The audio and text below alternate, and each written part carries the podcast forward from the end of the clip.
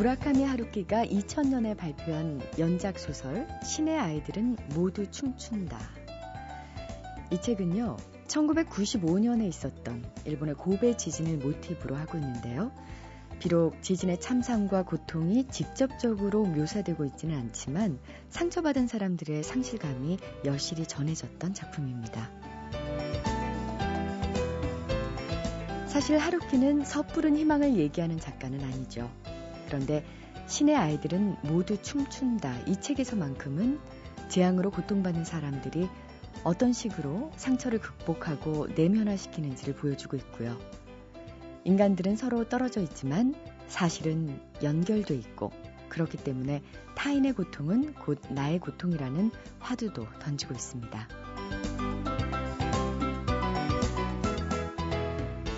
최근 또다시 일어난 일본의 대지진은 일본을 넘어서 온 인류의 근심과 슬픔으로 이어지고 있는데요. 정말 다행인 것은 참혹한 폐허 속에서도 끈끈한 인간애가 피어나고 있다는 점이 아닐까 싶습니다.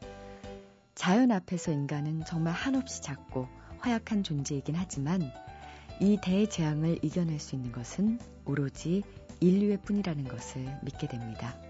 안녕하세요. 소리나는 책 라디오 북클럽 김지은입니다.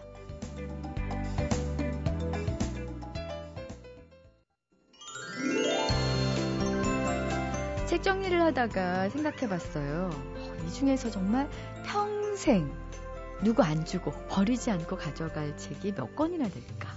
똑같은 질문을 한창환 교수님께 드리고 싶습니다. 교수님 안녕하세요. 네, 안녕하세요. 예, 오늘 책마을 소식 듣기 전에 음, 책을 버려야 될지 참 고민이 많잖아요. 네, 네. 어떤 책부터 고민 끝에 버리게 되시는지, 네. 혹은 누굴 주게 되시는지. 세종대학교 만화 애니메이션 학과의 한창환 교수입니다. 네. 좀 이따 제가 네. 소개해드리려고 그랬는데 성격 급하시네요. 그냥 넘어가실 것 같아서 또 그랬습니다. 예, 그 책을 험하게 볼 수 있는 책이 있고요. 험하지 않게 볼 수 있는 책이 있습니다. 네. 어떤 책을 읽다 보면 밑줄을 치지 않으면 못 견디게 만든 그럼요. 책이 있고요. 밑줄을 치고 싶지 않게 만든 책이 있습니다. 책을 한 번 볼 게 아니라 두세 번 막 꼬기꼬기 보고 싶은 책이 있고 그냥 한 번 대충 볼 책이 있습니다. 네. 책은 그런 종류가 있죠. 그러면 험하게 안 보는 책을 정리하죠. 정리한다. 그렇죠. 와, 네, 험하게 안 보는 책을 정리. 사실 사람도 마찬가지잖아요. 네. 정말 좋아하는 사람은 손도 잡고 싶고 음. 얘기도 더 나누고 싶고 네. 그렇죠. 근데 그렇지 않은 사람이랑 거리를 두고 싶은 거. 똑같죠. 네. 예. 오늘은 어떤 소식 전해 주실까요? 자, 오늘은 철학이 필요한 시간. 강신주 철학자가 쓴 책입니다. 네. 철학이 필요한 시간. 제가 철학을 정말 싫어합니다. 대학교 때 1학년 철학 개론을 듣고 나서 아, 학문이라는 게 사람한테 다 이렇게 희열만 주는 게 아니구나. 이렇게 고통을 주는 학문이 있구나. 네. 철학 개론 시간에 분석 철학을 하시던 분이셨는데 여러분 이 앞에 교탁이 있죠. 이게 교탁이라고 믿으십니까? 이 교탁이 있다고 생각하세요? 막거 나오는데 너무 좀 불안하고 오, 저 학문이 저렇게 어렵나. 아. 저렇게 고민하고 살아야 되나. 근데 요즘 들어서 보니까 나이를 들수록 철학이 참 필요한 세상이 아닌가 생각이 듭니다. 네. 그 클린턴 대통령 때 클린턴 미 대통령이 마지막을 하면서 미국의 저명한 학자 100명을 초청해서 차기 21세기를 넘어서 미국이 가장 주목해야 하고 연구해야 될 학문이 뭐냐라고 연구를 했더니 결론이 났습니다. 그게 철학이었습니다. 철학. 예. 철학은 어떤 학문입니까? 철학은 우리를 돌아보게 하죠. 음. 그리고 아까 말씀하신 것처럼 우리가 얼마만큼 와 있는지를 그리고 또 어디로 가야 되는지를 음. 철학을 열심히 공부하다 보면 우울증이나 자기 자신에 대한 어, 불확실성이나 이런 것들이 많이 좀 없어지지 않을까라는 생각이 들고 네. 내가 왜 고민하고 있는가에 대한 답도 주는 게 철학이 아닌가 생각이 듭니다. 네. 또이 책은요 아주 단편의 이야기들 우리 아주 어렵게 생각했던 철학자들 이야기를 우리 주위에 있는 사례와 더불어서 여러 가지를 정리해놨어요. 네. 그래서 읽다 보면 아 철학이 재밌네 라는 생각이 드는 책이어서 제가 가지고 왔습니다. 그 첫 번째 소재가 니체 짜라투스트라는 이렇게 말했다. 아 제가 고등학교 때 이 책을 읽었던 기억이 나는데요. 너무 힘들어가지고요. 너무 빨리 읽으셨네요. 네, 너무 힘들어. 그때는 무슨 뜻인지 하나도 몰랐거든요. 그런데 이걸 읽었다고 친구들 앞에서 얘기할 때 그 희열. 아, 이거 너 이거 봤니? 뭐 이런 식으로. 네. 그래서 막 모르는 부분 외워서 얘기했던 적이 있는데 이제 이 책을 보고서 제가 아 그런 뜻이었구나라고 알았습니다. 여기서 니체는 그런 얘기 하죠. 영원 회기라는 얘기를 합니다. 네. 영원 회기. 기독교에서는 살아있을 때 가난과 억압을 참으라고 그러죠. 천국에서 보상받고 행복 을 얻을 수 있으니까. 학교에서는 지금 고통스러운 걸 기꺼이 감내하라고 가르칩니다. 한 시간만 덜 자면 아내 얼굴이 바뀐다. 뭐 이런 급분이 있듯이. 그 다음에 진학하거나 취업하면 고통의 대가로 뿌듯한 성취감이 승진할 거다. 버텨라. 이러고 얘기합니다. 이런 통념에 따르면 순간의 고통과 비굴은 아무것도 아니죠. 하지만 이 순간만 참고 견디면 된다고 가르치고 있는데 니체의 영혼 회귀는 바로 이런 통념의 브레이크를 건다고 합니다. 영혼 회귀의 가르침에 따르면 굴욕과 비겁으로 점철된 고통의 순간은 덧없이 사라지는 것이 아니라 계속 반복된다는 겁니다. 10만 년 주기로 영혼이 반복된다. 그러니까 내가 지금 고통스럽다는 거 지금만 참으면 되는 게 아니라 10만 년 전에도 고통스럽고 10만 년 후에도 고통스러울 거라는 거죠. 그러니까 지금의 고통을 고통이라고 참지 말고 지금 그 고통을 자유로 뚫고 나와야 된다. 사슬을 끊어라. 끊어라. 그러면서 니체가 얼마나 용이하고 영민한가라고 얘기하면서 이렇게 얘기합니다. 우리는 자신이 과거 10만 년 전에 무엇을 했든지 혹은 앞으로 10만 년 뒤에 무엇을 할지 전혀 모릅니다. 그래서 지금 무엇인가를 의지하고 실행하려는 순간 우리는 그것이 10만 년 전에도 반복되었고 10만 년 뒤에도 영원히 반복될 것이라는 걸 알게 됩니다. 그러니까 온갖 억압과 고통을 극복해서 현재 자신의 삶을 긍정적으로 영위해야만 필요성이 생긴다는 것이죠. 그러면 우리는 자신을 가두어 길들이는 담벼락을 무너뜨릴 수 있게 되고 자유롭고 싶은가? 그렇다면 니체의 말에 귀를 기울여야 한다. 이렇게 작가는 얘기합니다. 지금 인생을 다시 한번 완전히 똑같이 살아도 좋다는 마음으로 살아라. 아... 자라투스트라는 이렇게 말했다고 합니다. 예. 오. 소름이 확 돋지 않습니까? 네. 저만 돋나요? 근데 어, 저는 그랬습니다. 저는 머리가 쭈삣하네요. 아, 그랬어요? 예. 영혼 회귀에서 니체가 그랬대요. 너가 무엇을 의지하든 그것의 영혼 회귀를 의지하는 방식으로 그것을 의지하라. 오. 아, 철학자가 그래서 저는 참 미워요, 이렇게. 같은 얘기를 왜 이렇게 어렵게 하는지. 근데 몇 번 읽어보면 그게 무슨 의미인지는 알겠어요. 그러면 같은 예로 우리가 어떤 행복의 의지를 한다면 그것 역시 10만 년 주기로 반복이 되는 건가요? 거죠. 그러니까 뭐에 의지할지 잘 정해야 된다는 얘기네요. 그거를 또 다시 의지하라는 얘기. 아, 네. 질문과 답이 또 10만 년 주기로 반복되는 듯한 느낌이 듭니다. 그 외에 또 어떤 자, 네, 철학적 사유를 아, 락강의 에끌이라는 또 주제가 있는데요.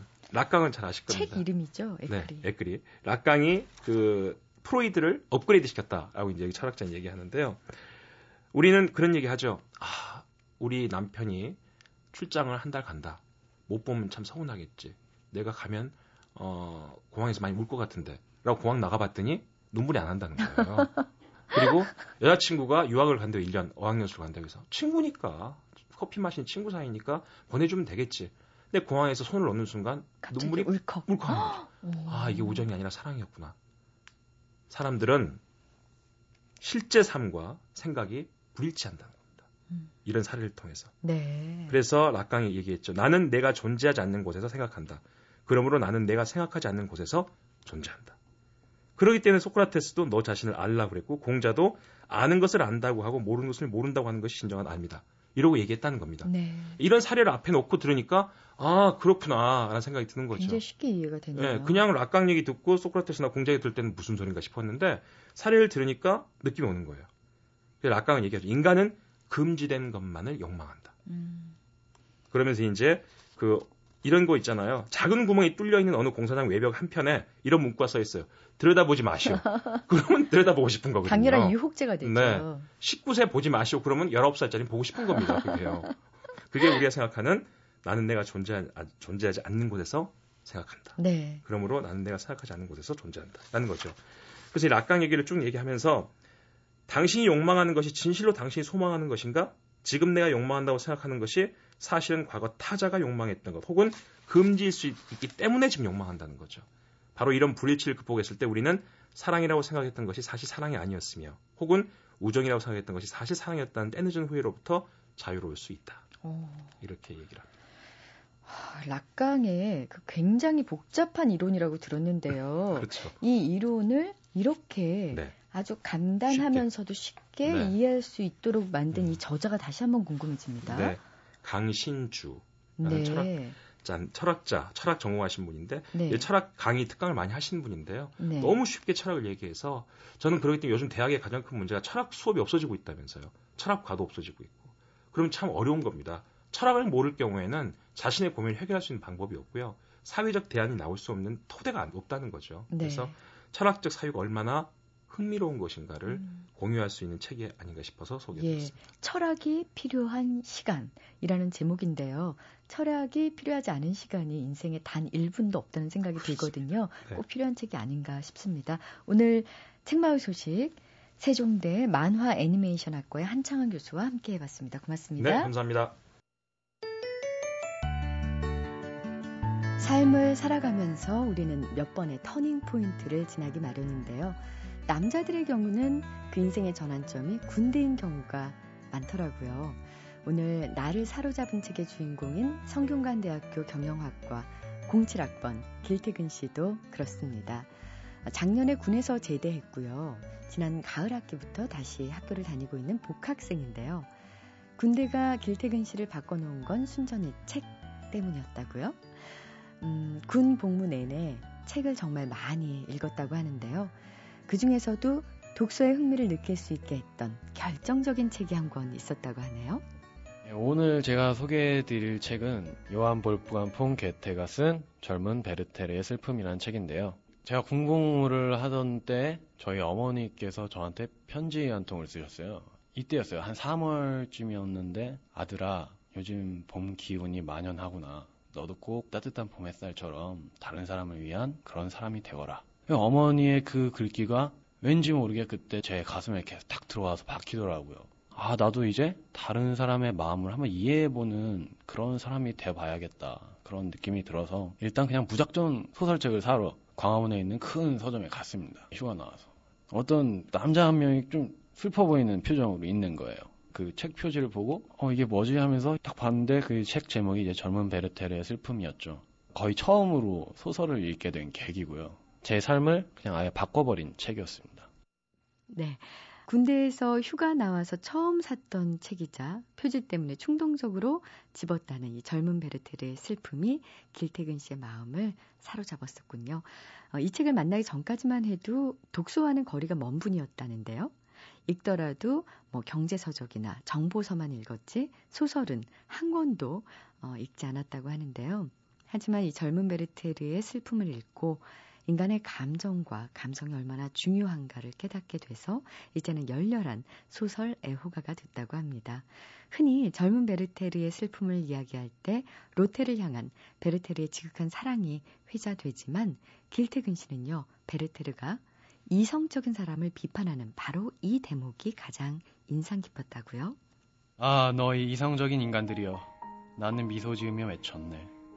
정렬, 취기, 광기. 자네들 도덕적인 인간들은 그렇듯 냉정하고 무심하게 서서 술꾼을 탓하고 광기에 사로잡힌 사람들을 혐오하며 그런 사람들 곁을 성직자처럼 스쳐 지나가고 그런 사람이 되지 않게 해주셨다고 바리새인처럼 하나님께 감사드리네. 나는 한 번 이상 술에 취해 보았으며 내 정열은 광기에서 멀지 않았는데도 결코 후회하지 않는다네.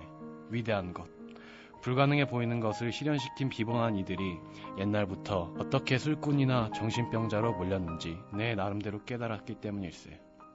그러나 평소에도 누군가가 조금만 뜻밖의 자유롭고 고매한 행위를 하면 저 사람은 술 취했다. 저 사람은 미쳤다. 라고 등 뒤에서 외치는데 참으로 견디기 어려운 일일세. 너희 냉철한 인간들이여 부끄러운 줄 알라. 너희 똑똑한 인간들이여 부끄러운 줄 알라. 네. 정말 베르테르 같은데요. 길태근 씨, 바로 이 부분이 마치 베르테르가 직접 길태근 씨에게 충고를 해주는 것 같았다라고 얘기하셨습니다.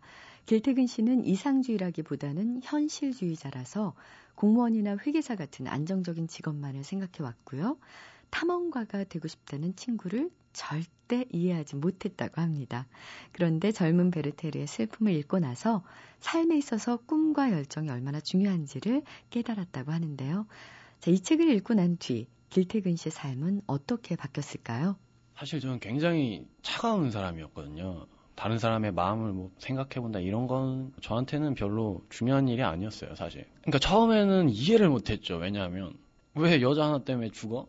머리로 이해를 하려고 하니까 전혀 이해가 안 되더라는 거예요. 근데 과연 이성만으로 사는 것이 맞는가? 사람들이 말을 할 때 흔히 이성을 잃은 사람을 미친 사람이라고 하잖아요. 감정이 없는 사람도 미친 사람이 아닐까? 이렇게 화두를 던지는 거잖아요, 사실. 굉장히 감명을 받았죠. 어, 나는 지금까지 사람이었나? 근데 이제 이 책이 저를 바꿔 놓은 거죠.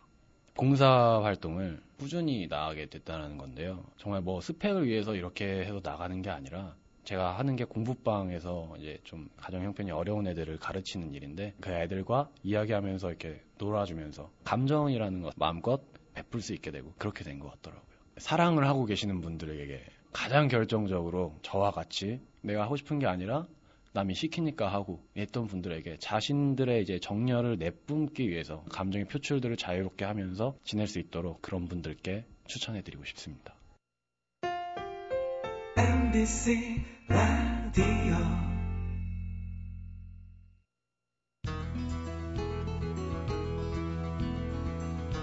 최근 외교통상부를 향한 비난이 거세지고 있죠. 어, 일본 대지진 피해 현장에서 걸려온 우리 교민의 그 소중한 전화를 일본 대사관이 외면했다는 소식도 들렸고요. 불륜과 기밀 유출로 곤혹을 치르고 있는 이른바 상하이 스캔들과 또 외교부 자녀들의 특채 논란에 이르기까지 구설수가 정말 끊이지 않고 있는데요. 이 부끄러운 사건들이 외교통상부의 역할과 의무를 제대로 다질 수 있는 그런 성찰의 기회가 되면 얼마나 좋을까 생각해 봅니다.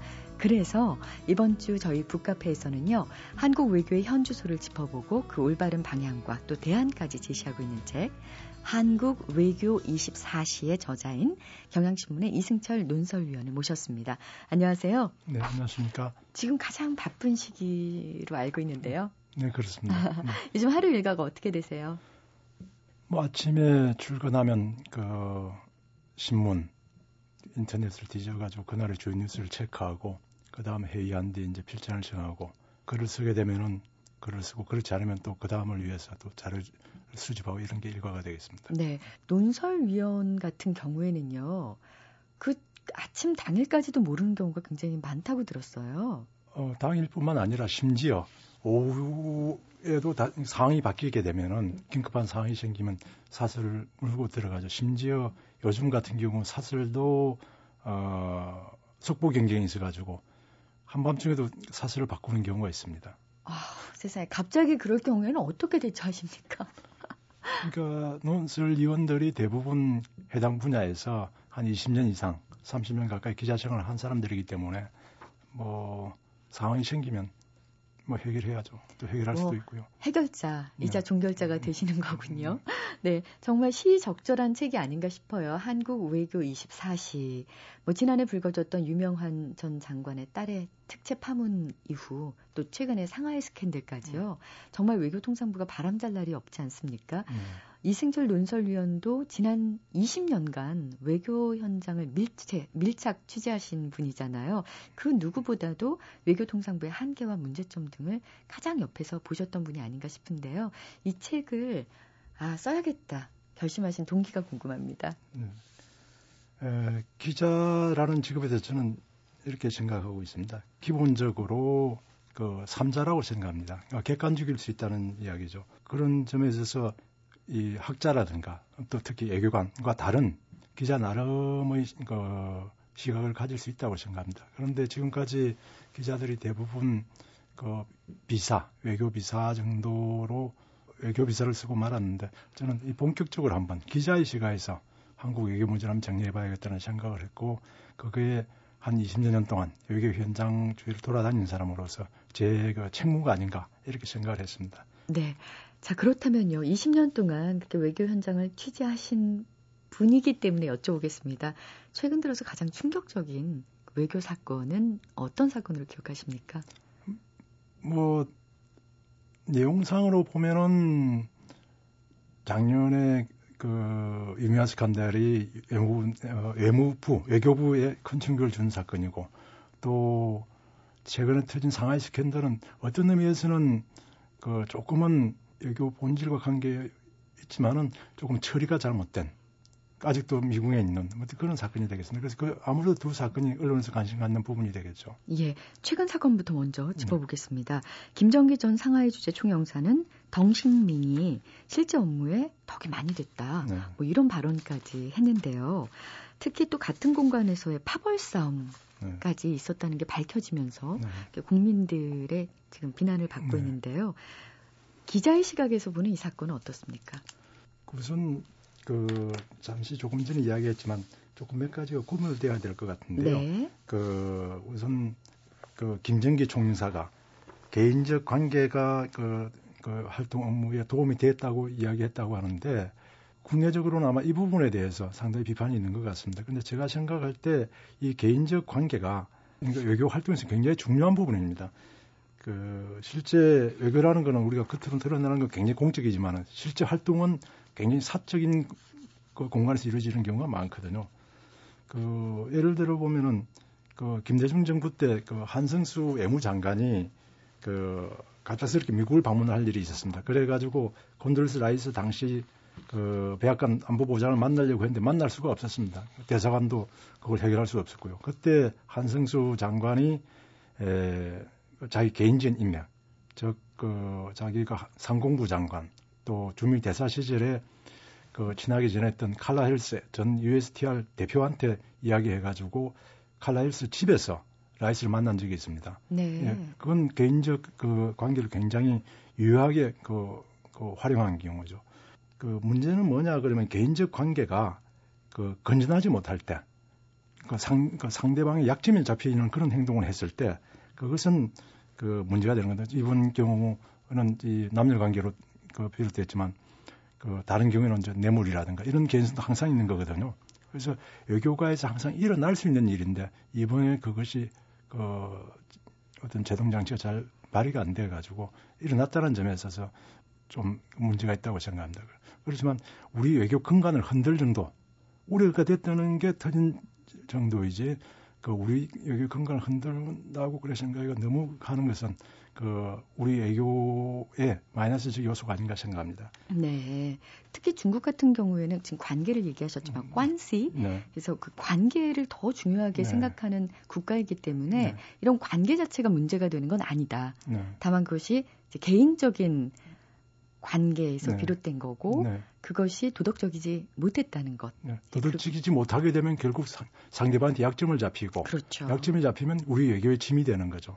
그것이 이번에 일어난 사건입니다. 네. 가장 기초 기본적인 건데 기본적인 게 이번에 깨진 경우가 되겠습니다. 그러게 말입니다. 네. 또 같은 공간에서의 파벌 싸움. 파벌은 네.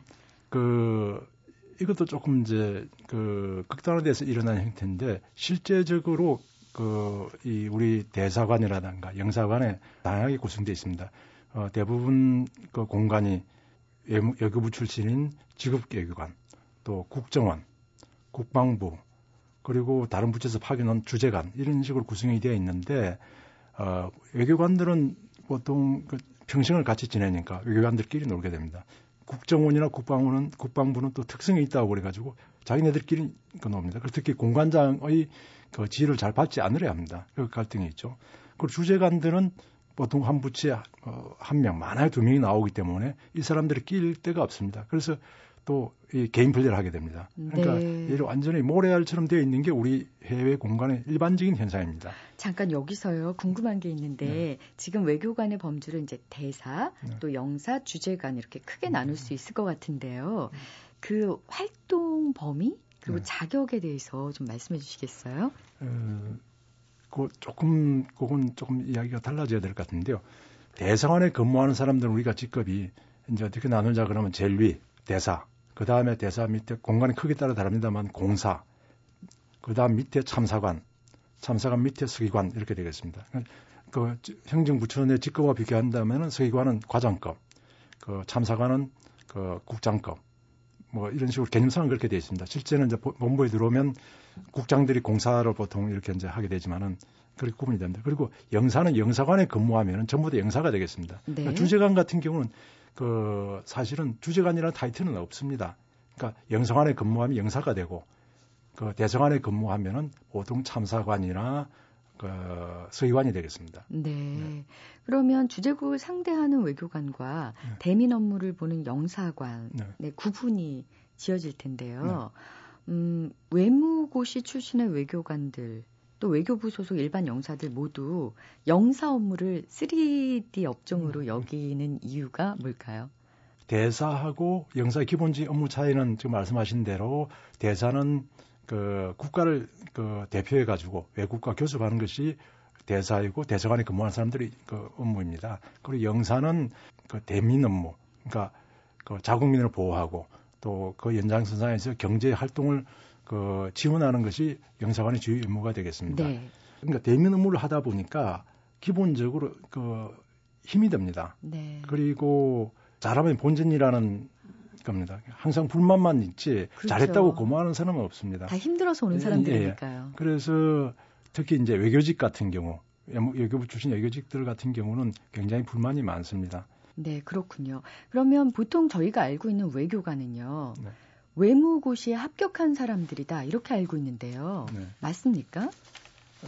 대, 그 대부분은 외무고시에 합격했다고 보면 됩니다. 합격한 사람이라고 보면 되는데 현재 외무, 그 외교관들 구성을 보게 되면은 외무고시 출신이 에, 절대 다수이고 그 밑에 외무 영사직이라고 그래가지고 7급으로 시험 치서 들어온 사람들이 있습니다. 그 사람들은 영사 외무 영사직이라고 해가지고 영사관에서도 근무하지만은 대사관에서 총무 이런 업무를 맡고 있습니다. 그 다음에 또 이제 공관장급으로 어 저희들이 이제 이른바 특임 공관장 이런 그 그러니까 정치인들이라든가 교수라든가 다른 부처에서 오는 이런 사람들이 특임 공관장 임명을 되어 있고요. 그리고 대사관의 영사관에 각 부처에서 파견된 주재관들이 있겠습니다. 그러니까 어, 꼭 외무고시가 아니라도 외교관인 사람들은 있죠. 근데 외교관으로서 평생을 사는 사람들은 외무고시 출신이다. 이렇게 보면 정확할 것 같습니다. 네, 그렇군요. 근데 외교관들의 용어 중에서 뭐 은어라고 할 수도 있는데 네, 네. 뭐 냉, 냉탕이 있고 온탕이 있다. 네. 뭐 이런 얘기가 있는데 그 무슨 얘기인지요? 어, 지난해 그 유명한 장관 딸 특집 파문에 이어 가지고 어, 그 고위 외교관들의 자녀가 그 좋은 곳에 근무한 경우가 많다. 미국이나 한마디로 미국이나 유럽, 저 유엔이나 이런 데 근무한다고 그래 말씀이 난 적이 있는데요. 어, 그래서 옛날부터 어, 외교부에서는 그 외교관들은 한 번 그러니까 좋은 곳에 근무하면은 그 다음은 그 근무가 어려운 그 아프리카라든가 이런 곳에 근무하는 게 지금 관리가 되어 있습니다. 그게 냉탕 온탕이 되겠습니다. 냉온탕을 왔다 갔다 왔다 갔다 하도록 되어 있습니다. 제도적으로 되어 있고 네. 지금도 어, 실시되고 있습니다. 어, 어느 정도까지 하냐 그러면 보통 한 10년 잠깐 과장급 직전까지 지금 그 제도를 시행하고 있습니다. 그렇군요. 네. 예. 어, 그런 용어가 있는지는 네. 잘 몰랐었는데 재미있는 표현입니다. 아까 얘기 나누던 주제로 다시 돌아가서요. 네. 그 대민 업무를 맡고 있는 네. 영사들, 네. 특히 이번에 네. 음, 지진 피해 현장에서 우리 교민이 일본 대사관으로 도움을 네. 요청하는 전화를 했는데 네. 이걸 외면했다. 이 소식 때문에 트위터 상에서 굉장히 논란이 되고 있는데요. 이 사건을 좀 간략하게 정리해 주시겠습니까? 그 트위터 그러니까 두 가지가 있는 것 같은데요. 하나는 이상덕 의원이 에, 이야기해 가지고 말씀이 된 건데 어떤 사람이 이 외교부에 전화를 해가지고 도움을 요청했는데 샌다이 총리사관에 전화해라 고 하고 끊었다 그런 이야기가 있습니다. 그런데 어저께 그 담당자가 아, 해명한 것이 뭐냐 그러면 그렇게 받은 것이 아니고 평소 안면이 있는 사람으로부터 샌다이 총리사관으로 그, 전, 그 샌다이로 전세기를 띄워달라 이런 요청을 받았다고 합니다. 그래서 자기 생각이 상황이 급한가 보다. 상황이 급하면은 막바로 신다의 총리사관한테 그 접촉하는 게 좋겠다 싶어가지고 자기는 그렇게 그 이야기했다고 이야기했습니다. 그 제 생각에는 이게 이제 그, 그 관련됐던 사람들이 모두가 좀 문제가 있다고 생각하는데요.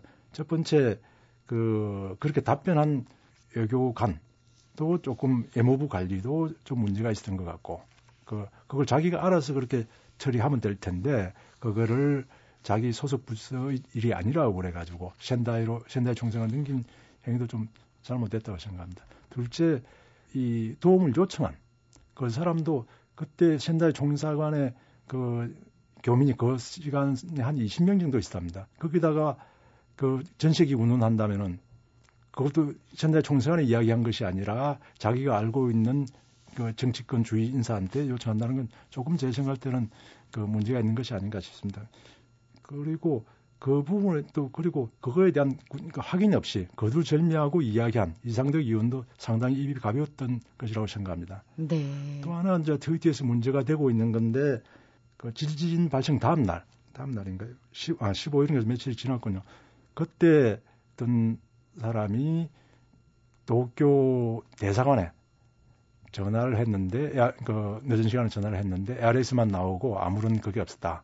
그래서 불만을 토로해가지고 그것이 트위터상에 올라왔습니다. 올라왔는데 제가 그걸 듣는 순간에 들었던 생각이 뭐냐 그러면 2001년 그 9.11 테러 때 제가 워싱턴 특파원으로 근무하고 있었는데 그때 그 우리나라가 한 일이 뭐냐 그러면 그 각 영사관에 에, 비상상실을 설치했습니다. 교민들을 보고 신고하라 그랬는데 제가 그 밤에 한번 전화를 해봤습니다.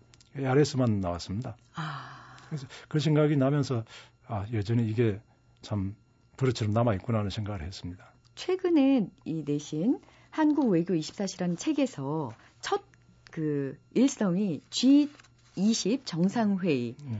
정상회담을 좀 비판해 주셨더라고요. 네. 예, 국내외의 평가가 상이하게 다르다 이렇게 포문을 여셨는데요.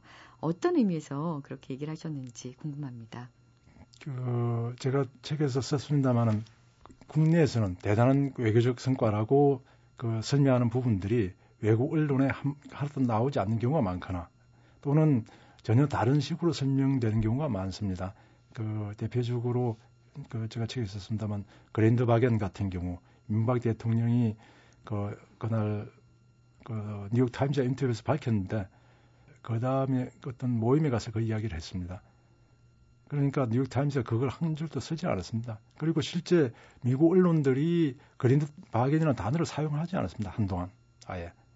근데 국내적으로는 그것이 그 한미 간에 마치 합의된 양 그렇게 설명이 돼 가지고 오히려 미국으로부터 조금 저 당황해하는 그런 그 반응을 받기도 했습니다. 그렇군요. 사실 1박 2일이라는 짧은 기간 동안에 국제회의 한 번으로 구군이 급상승하거나 네.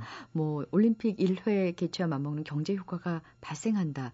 이런 어떤 미사 여구는 음. 사실상 국내용 의미 부여였다 네. 이런 말씀이시군요. 네, 사실 뭐 1992년에 스페인 바르셀로나 음. 올림픽 네. 얘기도 쓰셨고요. 네. 지금 뭐 부채가 60억 달러에 두고 또 베이징의 주 경기장 유지비가 지금 벌써 1억 위안이 넘고 있다 이런 얘기를 하셨는데 사실 G20 정상회담이 열린다 열린다 여기까지만 보도가 많이 됐지 그 네. 이후에 대해서는 사실 어, 언론의 그 팔로업이라 그럴까요? 네. 사라진 것 같은데요. 근데 우리 언론도 문제인데 우리가 G20 개최에만 의미를 부여했지.